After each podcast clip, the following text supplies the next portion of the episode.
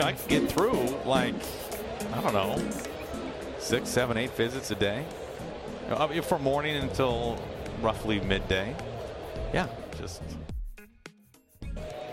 But yeah, it, you know, I think for a lot of us, uh, Jose Caballero. And by the way, I also talked to him about the translation. It can e- Caballero can either translate to cowboy or gentleman. And he says down in Panama, it's like more gentleman. So it's like J- Jose is Joe. So it's Joe Cowboy or Joe Gentleman. Either way, I love it. Welcome to Roughly a Podcast. I'm your host, Brandon Boyd, not joined this week by my co host, Phil Smeraldo. Phil is working. Uh, Memorial Day effed up his work schedule and he's out. So it's just me this week. Haven't done a solo pod in quite a bit. And again, we don't like to make a habit of these, but uh, I did have some notes and thoughts on the week that was in Marinerdom and won't have a chance to record the rest of this week. So giving you some solo stuff. First of all, uh, what you just heard at the top of the episode before I started talking was a roughly from Aaron Goldsmith. So Aaron's back on the tally board. And then we also heard a discussion between uh, Angie Mentink, who has been filling in on the Root Sports broadcast, more on that later, with Aaron Goldsmith, talking about the etymology of Jose Caballero's name and how it is actually Joseph Gentleman in the Panamanian translation of that. So Joseph Gentleman will be his nickname going forward, uh, officially on this podcast and hopefully in other places. And to start off this Mariners baseball podcast, I wanted to start with some notes about the TV show Succession because, uh, hey, this is my podcast and it's a show that I know meant a lot to Phil and to me. Um, and I wanted to just talk about the finale. So if you haven't watched the finale uh, and are uh, hoping to not spoil, have anything spoiled for you, um, skip ahead and there will be Mariners talk soon. But just just a couple of things. First of all, I thought it was beautiful and and miserable in all the ways that that Succession of a, a finale of that show should be. So it was it was perfectly on point. It didn't try and do too much for what the show is. Um, the sticker scene, I I totally teared up at that. I thought that was that was a brilliant way of uh, continuing the ridiculous Tom and Jerry type of relationship between not Tom and Jerry, but Tom and Greg throughout throughout the show. Um, I thought that was absolutely beautiful. The uh, scene at the very end with Tom and Shiv in the back of the uh, Escalade, whatever they were driving in, reminded me and reminded uh, a friend of mine, J.A. Donde, who posted this first um, on on Instagram of the end of the Graduate, where you have Dustin Hoffman and Katharine Ross in the back of the bus uh, together, but um, very much apart and on totally different wavelengths. But they are betrothed to each other and uh, unsatisfied, but kind of got exactly what they needed or kind of wanted. It was it was an interesting uh, comparison that JA made there. Tom's uh, "I'll sing for my supper" line for Matsson, just the way he he speaks, um, and and in kind of this not confident but totally eloquent way was uh, I thought that was just a perfect line and the HBO thing that they do with uh, The Wire and The Sopranos and so many other shows where they make you root for terrible people um, is just going on constantly with Succession and was going on for most of that episode when you kind of find yourself bought into this idea of Kendall as CEO and it makes sense. It's it's the the logical conclusion to things. And then as as is uh, deduced at the end of the show he was the worst of them. And and Shiv nailed that uh, that he couldn't do it because he had done more heinous things than anyone else in that show or in that family had done. And you're quickly snapped back into, oh yeah, that's exactly right. He does not deserve it. But you still end up feeling awful with him because of the revelation earlier in the show or right in that scene about um, his potential impotence or infertility, and also the fact that his own father, Logan Roy, when he was still alive, had had told him at age seven that the company would be his and what that would do to his psyche uh, going forward and his kind of entitlement towards things and how that would have uh, made him act like an asshole because he thought he was going to get this and it turns out it was it was much more complicated than that. So what a show um, just a be- beautiful i've said that multiple times but truly beautiful end of, of, of a wonderful show that uh, if you haven't watched um, man, like that's that's that's up there now with the oh, you got to see that's with The Wire and Sopranos, Breaking Bad, um, and some of the best TV shows of all time. So well done, Succession, and now how about some Mariners? Okay, so uh, news and notes from this past week: the Mariners went six and one on the homestand against Oakland and Pittsburgh, which was uh, one win above what Phil and I had set up as the barometer for those seven games. Um, I had a chance, probably could have swept Pittsburgh had they just ran into a, a home run blitz against George Kirby in that first game. The A's series was totally unremarkable, other than the four game sweep. It's just it's the A's are so bad, you have to sweep them to feel any sort of um, positivity leaving leaving playing them. George Kirby in that first game against Pittsburgh, as I mentioned, just got shelled, um, got homered basically, much like Bryce Miller did last night against the Yankees. Um, and so that was that was kind of an interesting parallel there. Maybe those two guys uh, might have to change some things up for from what they've been doing early on in the season. Uh, Luis Castillo was fantastic in game two against Pittsburgh, which was good to see him return to form. And then uh, Geno Suarez with the walk off in the 10th in game three against Pittsburgh. That was great. DM's first walk off of the season. Um, as it was kind of uh, leading up to that moment, I texted Phil. I was like, Have we had a walk off this year? And we had not. We'd won an extra innings, but it had been um, on the road. So there'd been no walk off games for the Mariners. They kind of felt like they needed that. And certainly were due to win a close game similar to the Mariners in rubber matches because the the the win in Pittsburgh or the win against Pittsburgh in Game Three of that series, a rubber match, was the uh, let's see here the second rubber match or chance to sweep game that the Mariners have won all year. The Mariners are 28 and 26 overall as of recording this podcast. But before winning that third game against the Pirates, they were one and eight in rubber matches or chances to sweep in three game series. One and eight. Five of those games were one run games, and uh, four of those games were against teams that are above 500. The Mariners have a uh, 7 and 15 record against teams above 500. So if just say they had won all of those games, uh, all of those five one run games, they would have um, they would have now a 33 and 21 record, which would certainly look a lot better than what, it is. And the Mariners would be looking at an 11 and 11 record in against 500 teams or better, which is certainly much better than what they have. So uh, those those one run games have been ultimately very costly, and uh, there's two ways to look at it. There's there's that that meme of the the two sides of the bus. Um, one, the Mariners just aren't good enough to to get it done in, against good teams in uh, big games, and the other is they are so close, and if they can figure it out, um, that bodes well for their future. So just uh, something to keep track of going forward. Can they be better in in rubber matches? Uh, against Boston, Atlanta, uh, the Angels, Cleveland, they've just um, not come up in those moments throughout the year some other notes on this year or on this uh, this past week. Julio Rodriguez, stay hot, baby. Since May 10th, uh, he is has a WRC plus of 172, four home runs over that stretch. His hard rate hit hard hit rate is way up. His soft hit rate is down. Um, he is the uh, one of my favorite YouTube videos of the.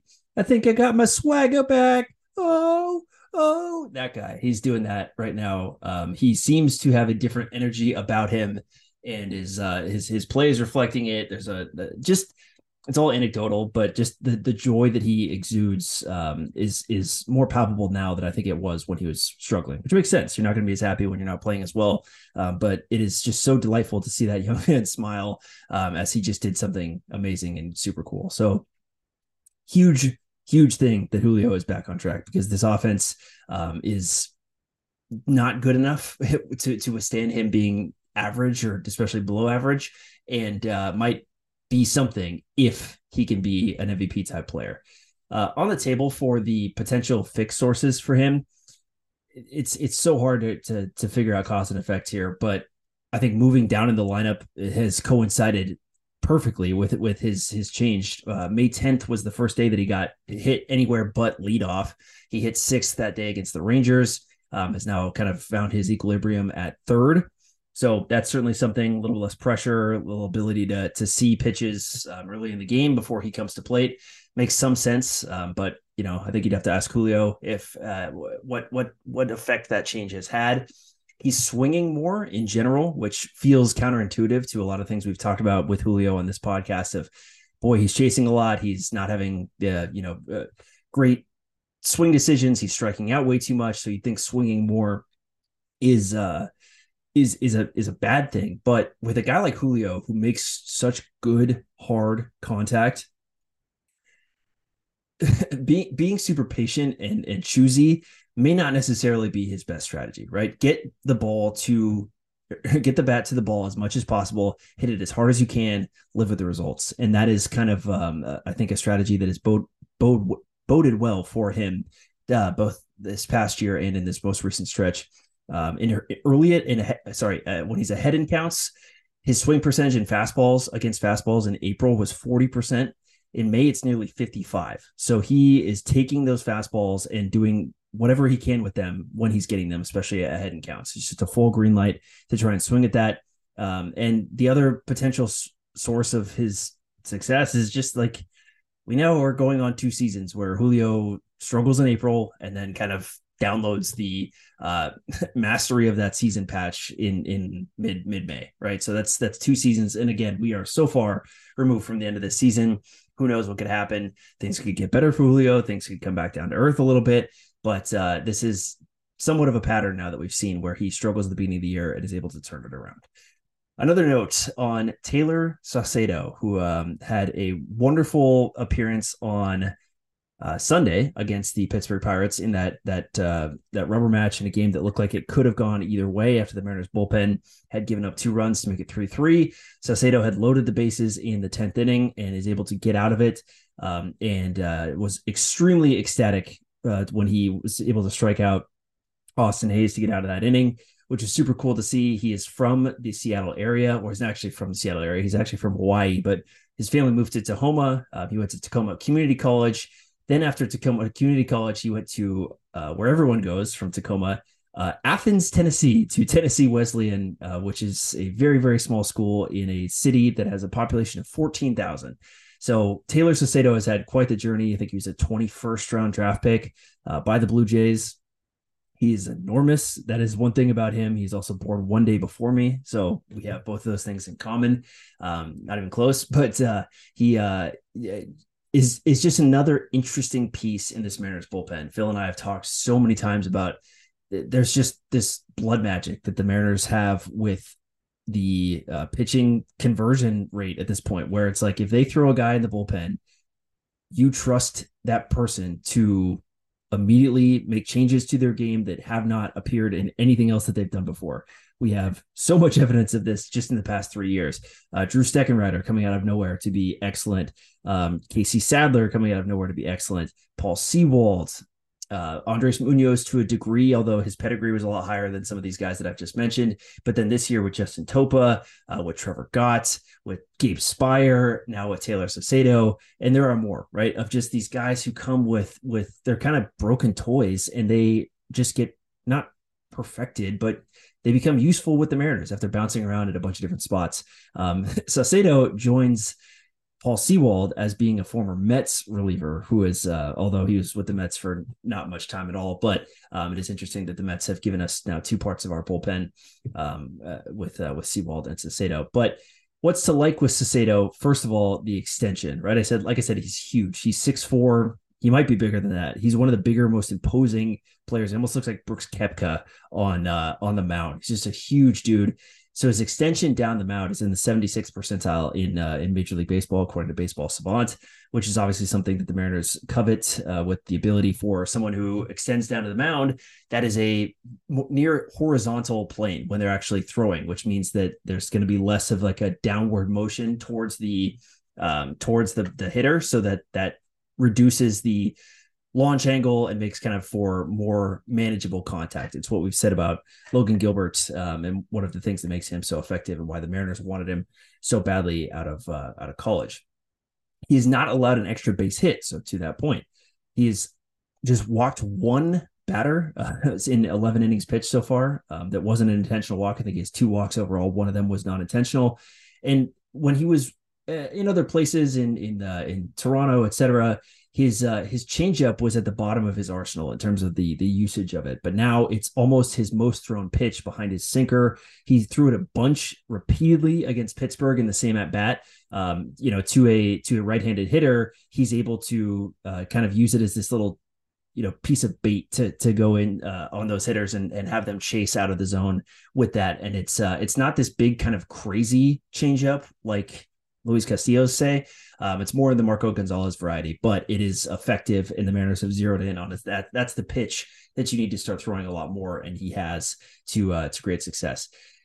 And it's what the Mariners have done with so many guys uh, with Sewald, uh, you know, onward uh, with Casey Sadler when he was in there, just throw that curveball. Like this, this is uh, a, a strategy that seems so simple, but has borne out as this this very effective um, strategy with the Mariners. That I'll I'll I'll do a better job of, of summarizing that of like what is everybody's pitch that they've that the Mariners have developed over time. Um, I'll look at that as we get later in the season. I'm just like, hey, here's everything they did with all of these scrap heap guys to make them effective over the past couple of years. Because I think it is interesting that they've really owned in on that strategy. Not to say that that's all they're doing by all means, but uh, it has been probably uh, from from my vantage point the thing that I've latched onto the most as something simple that this this organization has done to uh, to maximize their their guys, especially out of the bullpen. Last note here is uh, not to get political, as, as Phil said last week before uh, making the connection between birds and bugs, but uh, not to get political, but is Greg Abbott ruining baseball? Greg Abbott is the uh, atrocious governor of Texas, but uh, his teams in Texas, unfortunately, are big scary monsters for the Mariners at this point right now. Texas and Houston are both fantastic this year. Um, the Astros are fourth and the Rangers are sixth in Fangraphs World Series odds. The Astros are first and the Rangers are fourth in baseball's uh, baseball references Pythagorean record. Uh, which basically just you know says how many wins should you have if if kind of everything broke um, how the numbers would, would would serve you. The Mariners are eighth in that category. So the Mariners are are no slouches there, but boy, the Astros and Rangers feel like these powerhouse teams, especially this year. I think we all know to buy the Astros. They have so much continuity. Um, Jose Abreu finally got his first, first home run the other day. Jose Altuve's back. Uh, but the Rangers, what do we buy them? I think the more the season goes on and they continue to be at the top of baseball in so many different metrics, uh, it's it's hard to deny what they have going on right now. The lineup is absolutely fantastic and scary, uh, especially with Seager back now. Seager, Semien, Adolis Garcia, Garcia, uh, Nathaniel Lau, Lowe. I'm sorry. Uh, just a lot of good hitters in that in that uh, lineup. Jonah Heim absolutely kills us and the pitching is more sus though with the with the Rangers. I do have to say, especially the bullpen. The bullpen ranks near the bottom in baseball in terms of fWAR, uh, but that is also the easiest thing for the Rangers to fix at the deadline as they head into this. As they will almost certainly be buyers, if not big time buyers, trying to cash in on what they have this year because they have only really signed free agents. They don't they haven't made these big trades to get the guys that they have. They've just spent a ton of money on Semien and Seager and uh, uh, Jon Gray and and all the, the different pieces to kind of build out the rotation. And so therefore you have prospect capital and they're going to undoubtedly spend that to get what they need at the deadline, which would probably be another arm and probably be some bullpen help as well. So Texas is scary until proven otherwise and Houston. Uh, the pitching for Houston is absolutely fantastic this year. Uh, uh, Hunter Brown uh, on top of Framber Valdez and and uh, Cristian Javier. Javier, I don't know if I said Javier. Uh, they have all been fantastic as starters. The bullpen has been great. The offense has been below average though. But as I mentioned, Jose Altuve is back. He has hits in seven of his first eight games back from injury. And Jeremy Pena, Kyle Tucker, Jose Abreu, all these guys who have been you know, not bad, but just well, in Abreu's case, bad, but guys who have been usually bulwarks of their offense who have not quite carried their load as of yet. They are all too good and some of them too proven for them to be this bad the whole year. So the Astros are are slowly turning things around and looking quite scary. And I think about a month ago or three weeks ago, Phil and I talked about how this might be the chance for the Mariners to, to take the division this year they have a lot of ground to catch up on two really good teams if they want to pull that off. So Houston, Texas, both big scary teams, and then not to mention everything that's going on in the NL East. We saw the the Yankees last night, who are battered and broken, and still absolutely terrifying with the lineup that they have, and uh, just you know the the the threat of when what they're going to be when they are fully healthy and they're not even leading the division because Tampa is fantastic, Baltimore is fantastic, and so the playoff scenario in the AL seems to be breaking out as such, where uh, there will be one token NL or AL Central team looking like the Minnesota Twins, but really, you know, pick pick a name out of a hat there. And then it, it will be a battle for the two, obviously the division winners in, in the other th- in the other uh, the the West and the the East, and then there will be uh, a bunch of wild card spots open for Texas, Houston, Seattle. The Angels aren't bad either, uh, and then this this conglomerate of Baltimore, Tampa, Boston, uh, Toronto. If they ever figured that out, the the Yankees, like it is going to be a bloodbath for the playoff spots in the American League, which will be fun stressful and i don't want to like preemptively i don't want to to do a, a roman roy because the, the effect of this was terrible for him but i don't want to do a pre-grieving of the mariners you know not making the playoffs this year i, I don't want to give up on that dream but um, it will be interesting to see how things play out because the mariners could have a pretty good year and get back to 90 wins and still fall not just short, but quite short of the playoffs based off of how things are breaking. But there's a lot of baseball left to play, and uh, uh, it'll be interesting. But it is kind of it's it's hard not to start looking at playoff odds and uh, strength of schedule left and all of those things uh, that uh, just became so habitual towards the end of last year. Okay. Let's close this out. Uh, bike ride this week. I'm going to give it to Matt Brash one out outings. I don't have the exact numbers in front of me, but there are at least five of these where Matt Brash comes into the baseball game for exactly one out. And the last three of them, he has done exactly what he needs to do get one out, strike out, uh, end the inning, and then turn it over. And that's fantastic. But I feel like it's a huge waste. Matt Brash is having this incredibly unlucky, but incredibly, if you look under the hood, uh, successful, prolific season. And I feel like just letting him pitch and get back in there for the next inning that he's that he's. I mean, some of it is matchup based and righty lefty. I get that, but um, I feel like you're just burning his arm for for one inning or for one third of an inning, which might work if Munoz was a part of the bullpen. But when you're down a key leverage guy, I feel like the the one out uh, outing for Brash doesn't work, and it almost cost the Mariners against Pittsburgh with the Justin Topa kind of blow up inning to tie that game three three. So I would like to see these go by the wayside with Matt Brash. Obviously, they have to lean on him a lot harder, so that might play into it too. Of, of you don't want to tax him too much, um, but I just feel like you've got to let him go out there and get an inning a third or face three batters um, rather than just these these one out uh, experiences where he's just totally burnt for the rest of the game after seeing one batter. Hydro this week goes to uh, Rick Rizzs, who is uh, came out that he was uh, battling prostate cancer after the Mariners uh, were doing a lot of uh, awareness this week about um, you know men over 45 getting checked and the importance of that. And uh, Rick Rizzs himself said that he was battling prostate cancer and that things were looking good for him, but obviously very scary situation for him and his family to have to deal with that. So props to him for um, you know his success dealing with that, but also the bravery and courage to talk about uh, what he's going through. And um, like I said, very scary thing. And so to let people in on that uh, must be a difficult thing. So uh, all the best for him. Also, was interesting. Uh, I had forgot about this that uh, Dave Sims had been uh, diagnosed with, with, prostate cancer a few years ago, and had talked about how he didn't do enough proactively to make sure that he was in the best place possible, and got a little scarier for him because of it. So not that our demographics uh, leans uh, over 45 i know i know i've got at least one listener um, who's above that age who is on top of this love you dad but uh, the rest of you you know just um, uh, keep rick rizzs and uh, keep rick rizzs in your thoughts is there and on that note and we've said this before and you know there's there's I hope that that there's no um, humor that comes off of like you know where's Mike Blowers and those t- types of things. It's a genuine question.